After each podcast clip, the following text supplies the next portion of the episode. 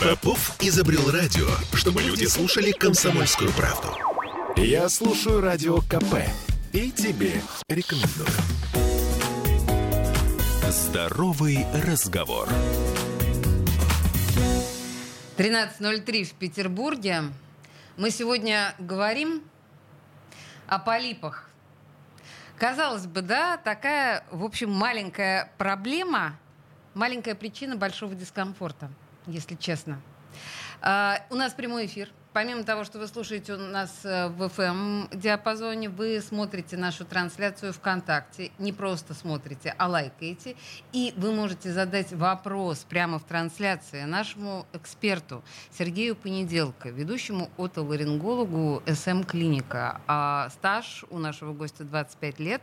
Кандидат медицинских наук. Сергей, здравствуйте. Здравствуйте. А, итак, мы понимаем, что полипы — это та штука, которая не дает нам нормально дышать. Вообще даже банальный насморк, особенно вот сейчас весна, и вот то, что мы видим, да, вся эта погода, он способен нас буквально выбить из колеи.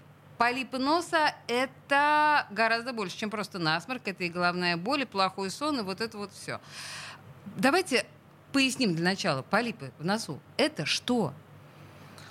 Полипы — это доброкачественное разрастание слизистой носа внутри которая находится, э, и заполнение полости носа до той степени, что он вообще перестает дышать. То есть он блокируется? Да, блокируется, абсолютно верно. А как, как они появляются? Ну, вот на фоне полного благополучия вдруг у меня может вырасти полип? Не, не всегда. Так. Для этого должна быть предрасположенность, как всегда.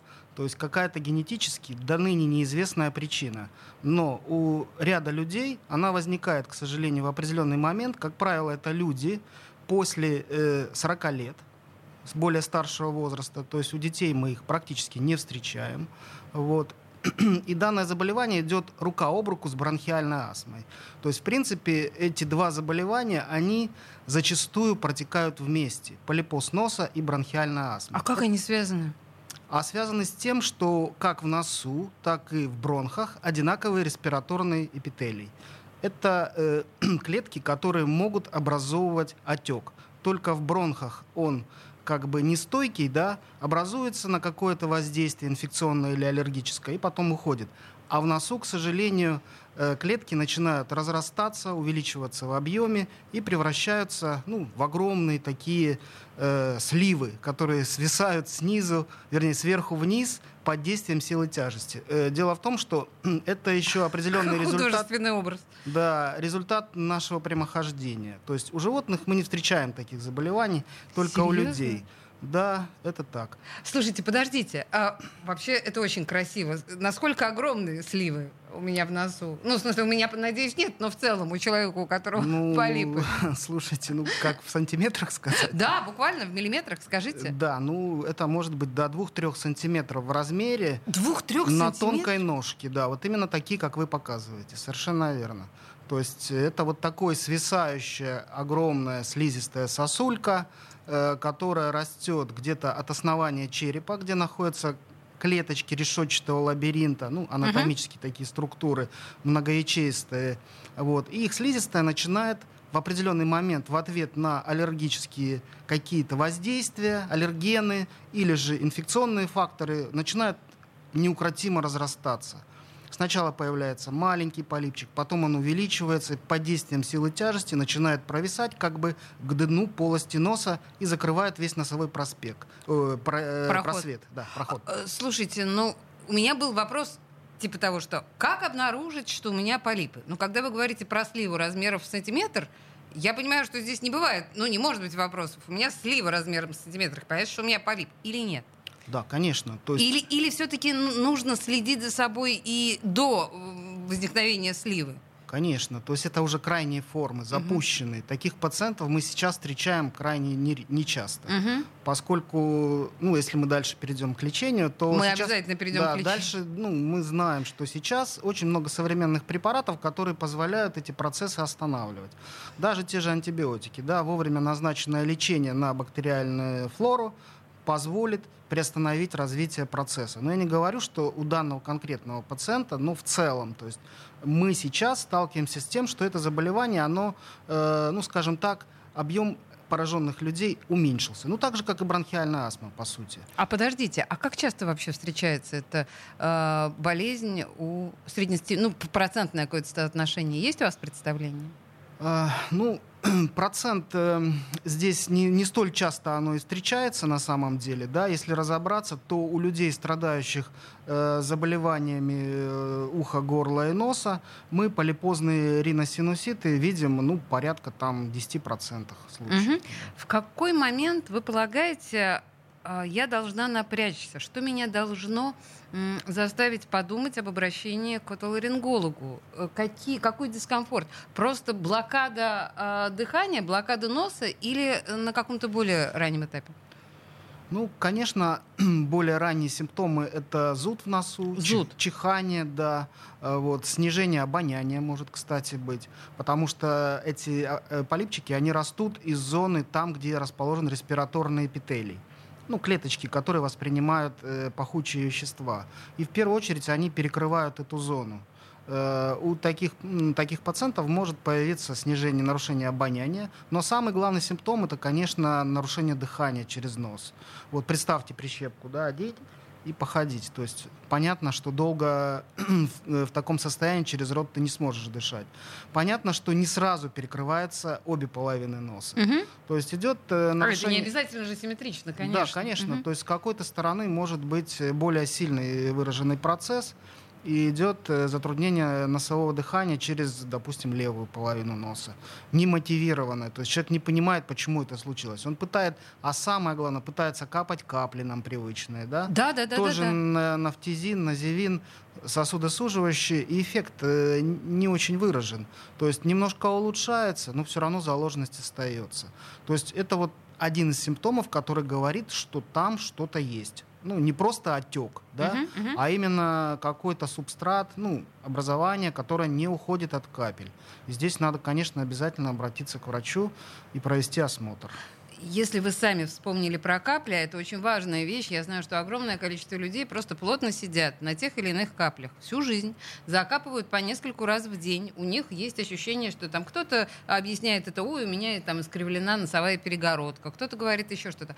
А вообще это нормально сидеть на каплях и не провоцирует ли это какие-то заболевания, капли в нос?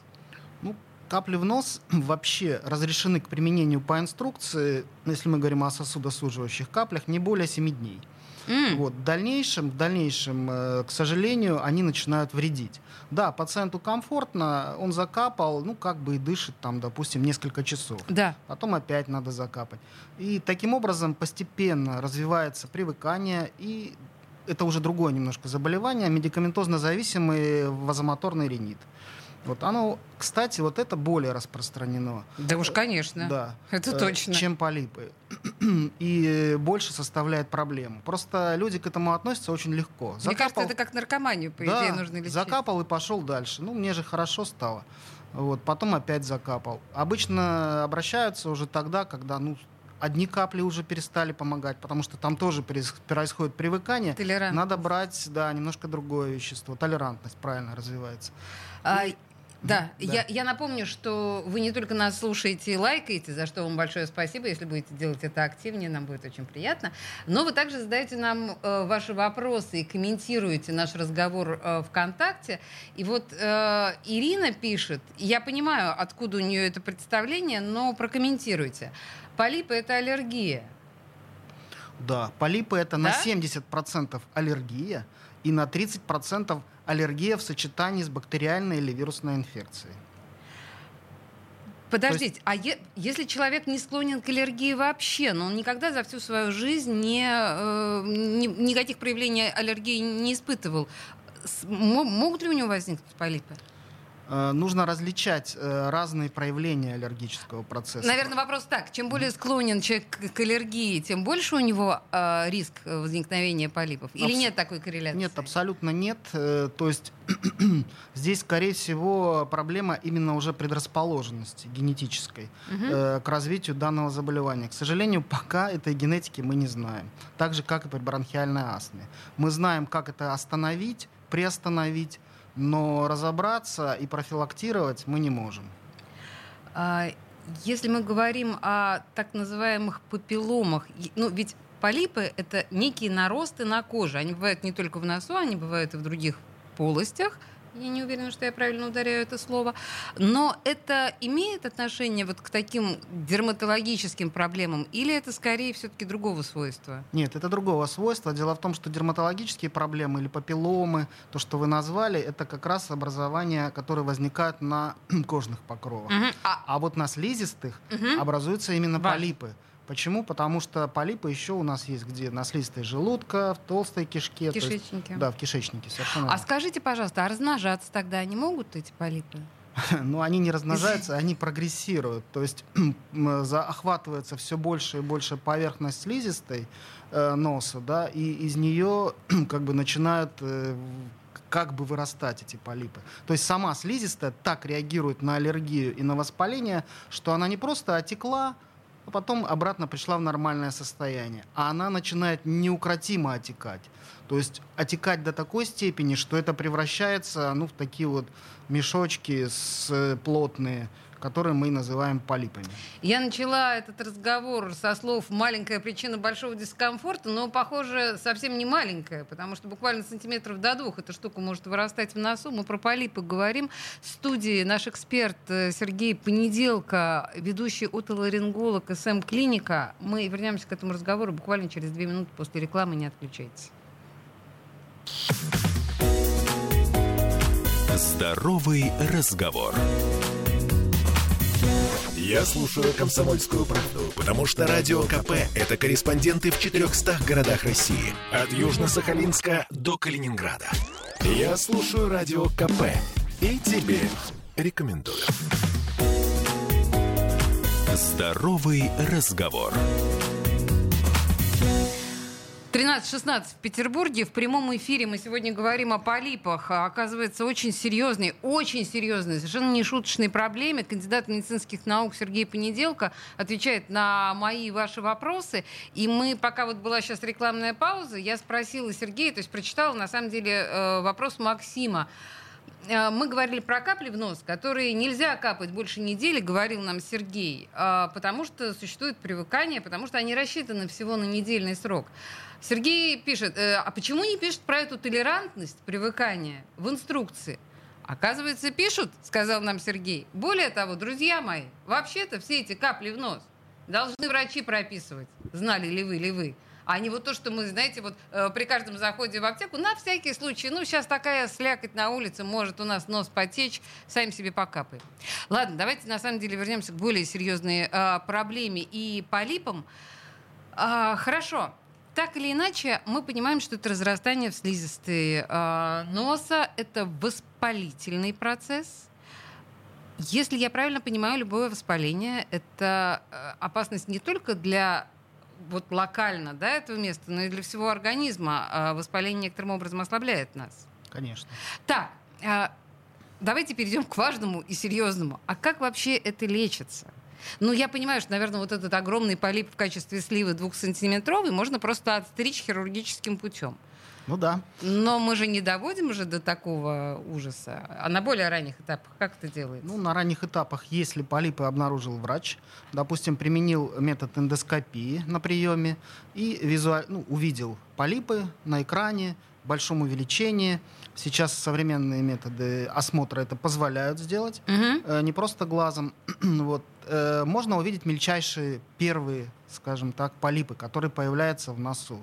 И тогда, конечно, э, не нужно бросаться и сразу оперировать этого пациента. Нужно ему помочь именно консервативными методами. Для этого существуют препараты, действие которых направлено на подавление местной аллергии. Как я уже сказал раньше, что порядка 30% это бактериальные факторы, которые mm-hmm. влияют то необходимо, конечно, посмотреть и микробный пейзаж. Ну, что там за микроб живет и может провоцировать э, дальнейшее развитие этих полипов. Поэтому делается исследование, ПЦР-диагностика, бактериологические посевы, определяется э, этот фактор микробный, и мы подключаем еще и противовирусные антибактериальные препараты. И такое комплексное воздействие позволяет приостановить полипозный процесс. Дальше нужно наблюдать. Э, как правило, назначаются лекарства циклами, после которых требуется контрольный осмотр врача.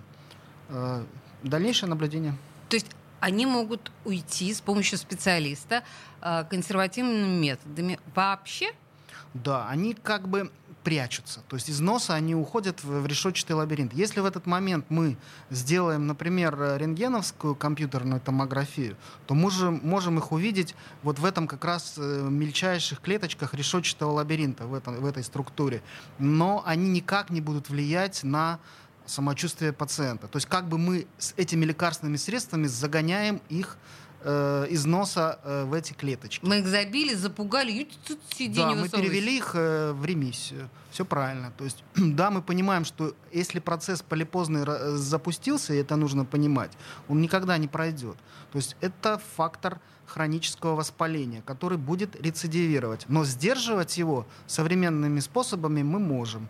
То есть контроль, назначение терапии и наблюдения. Если происходит декомпенсация процесса, когда эти даже мелкие полипы настолько забивают э, структуры пазух, из которых перестает вытекать ну, содержимое слизи нормально, угу. и начинается гнойный процесс, ну, к сожалению, тогда мы иногда прибегаем и к хирургии. То есть открываем просвет пазух, убираем эти мелкие, в том числе полипы, для того, чтобы наладить вентиляцию и отток. Сейчас мы с вами будем подробнее говорить о методе хирургического вмешательства. Это тоже очень интересно. Но возвращаясь к аллергической природе, а, значит ли это, что при предрасположенности к полипам мне, например, нельзя жить с кошкой?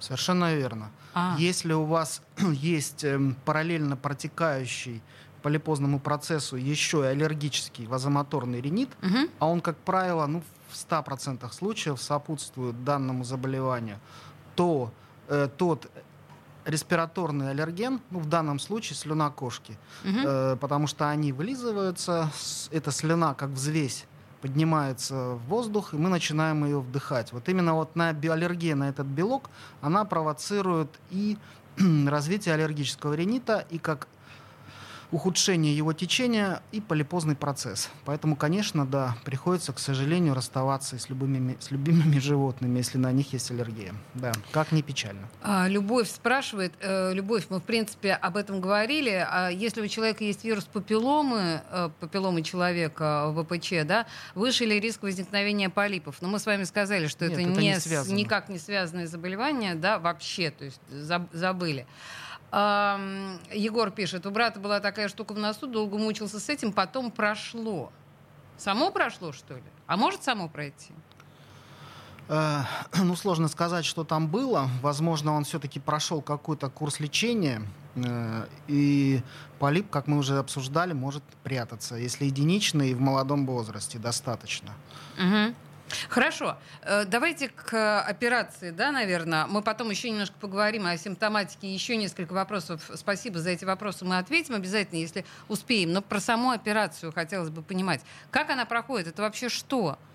Ну, там маленькие дырочки. Да, маленькие дырочки, совершенно верно. Но если раньше это было действительно страшно. И операция проходила под местной анестезией. Просто смазывали слизистую нос, допустим, лидокаином и э, той же петелькой, там специальной режущей эти полипчики срезались. Сейчас у нас тут девушка вспоминала, ей мама рассказывала про то, как выдергивали эти полипы в детстве маме, господи. Так. Да, это, конечно, да, ужасная операция по самочувствию для пациента, и причем она быстро приводила к повторному рецидиву. Не сама операция, а та методика, которая позволяла лишь частично срезать верхушку полипа, которая находится в носовой полости. Обычно такие пациенты уже через 3-4 месяца они возвращались и опять на вот это вот удаление не очень приятное. ну, через год, э, скажем так, если брать средний срок. Мгм. Теперь, конечно, мы используем немножко другие методы. Э, Это прежде всего эндоскопическая хирургия э, с использованием шейвера. Это Что такой- это? Шейвер это машинка такая, измельчитель. То есть это трубочка, в которой маленький резачок. То есть мы заходим э, в нос и аккуратно под контролем зрения в пределах здоровых тканей убираем эти полипы. То есть измельчаются и удаляются. Пациент при этом находится в наркозе, он совершенно ничего не чувствует. Э, И полипы эффективно и фактически малоинвазивно удаляются. А бейсбол хоть дают? Дают. Слышите, Наркоз. Егор? Наркоз, Наркоз, да. полный, да. Слушайте, тут вопрос сразу. А остаются ли шрамы, Иван спрашивает? Нет, шрамов не остается, все делается через естественные отверстия, через носовые ходы. И снаружи вообще никаких шрамов нет. А, Хорошо. Вот если мы говорим о том, что человек после прежних операций в советское время, при советских методиках, возвращался, ну хорошо, не через несколько месяцев, но в любом случае оставались эти, ну да, вот основания, по- Да. то что сейчас? Вернется ли эта проблема после того, как вы срезали этим резачком? Ну, проблема здесь, она сейчас рассматривается шире. То есть, да, в носу срезаем э, шейвером, но при этом э, радикально вскрываются все клеточки. То есть важно убрать субстрат той больной патологической слизистой и организовать там вентиляцию в этих закоулочках, да, Мгм. где они формируются. Э, Именно э, вскрыв это, эти ячейки решетчатые вместе с мелкими полипами. Тогда образуется единая как бы полость, она выполняется новым нарастающим эпителием, который в меньшей степени или вообще не продуцирует полипы. То есть э, это как бы ну, достаточно прогрессивная технология, она позволяет ну, если не остановить, ну, по крайней мере, перевести э, этот процесс, ну, практически, э, ну, фактически в здоровый нос, скажем так. Сколько времени это у меня всего займет? То есть вот от момента я пришла к вам как специалисту, проверилась, вы сказали, с полипами все плохо, надо оперировать. Э, на саму операцию, вот сколько всего времени? Как долго?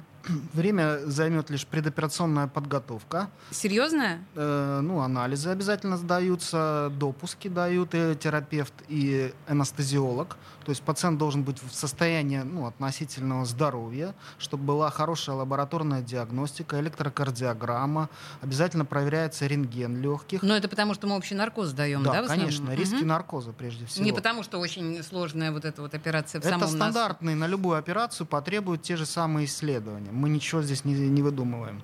Ну и обязательно, конечно, ко- компьютерная томография около носовых пазух для того, чтобы как раз просмотреть всю анатомию, увидеть, э, откуда растут полипы, насколько сильно они поразили э, обе половины носа или одну половину носа. А через какое время я на работу вернусь? Э, Здесь обычно э, неделя, то есть госпитализация, операция. Госпитализация, в полном да, операция, слова. Наблюдение в стационаре. Обычно наши операции, они требуют э, 1-2 дня наблюдения в стационаре. То есть короткое пребывание. Э, Там единственный нюанс, что после операции в полости носа, ну, практически любой, требуется на сутки э, тампонада носа. Она сейчас очень очень- Простите, у нас да. время, к сожалению, закончилось, но с тампонадой все понятно. Я прошу вас, обращайте внимание на свой нос внимательно. Сергей Понеделко, ведущий отоларинголог СМ-клиника. Спасибо вам большое. Да. Здоровый разговор. Попов изобрел радио, чтобы люди слушали комсомольскую правду. Я слушаю радио КП и тебе рекомендую.